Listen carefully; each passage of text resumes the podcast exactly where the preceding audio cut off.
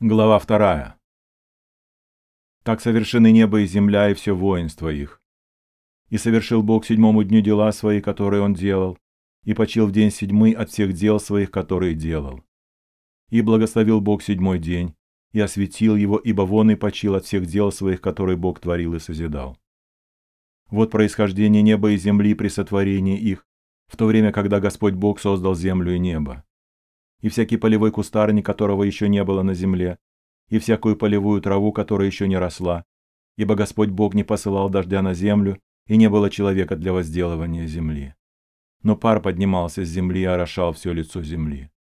И создал Господь Бог человека из праха земного, и вдунул в лицо его дыхание жизни, и стал человек душою живою.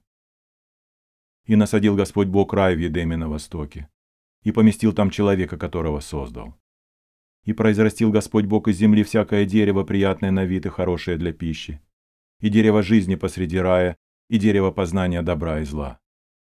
Из Эдема выходила река для орошения рая, и потом разделялась на четыре реки. Имя одной Фесон.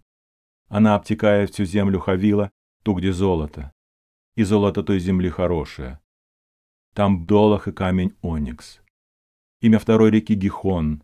Она обтекает всю землю Куш. Имя третьей реки Хиддикель. Она протекает пред Ассирией. Четвертая река Ефрат. И взял Господь Бог человека и поселил его в саду Эдемском, чтобы возделывать его и хранить его.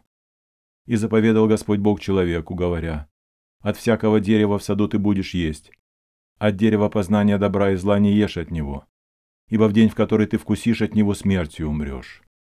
И сказал Господь Бог, «Нехорошо быть человеку одному, сотворим ему помощника, соответственного ему.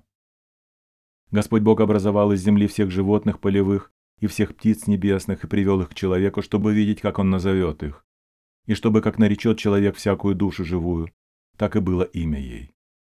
И нарек человек имена всем скотам и птицам небесным, и всем зверям полевым, но для человека не нашлось помощника, подобного ему. И навел Господь Бог на человека крепкий сон, и когда он уснул, взял одно из ребр его и закрыл то место плотью. И создал Господь Бог из ребра взятого у человека жену, и привел ее к человеку. И сказал человек, «Вот, это кость от костей моих и плоть от плоти моей. Она будет называться женою, ибо взята от мужа. Потому оставит человек отца своего и мать свою, и прилепится к жене своей, и будут двое одна плоть.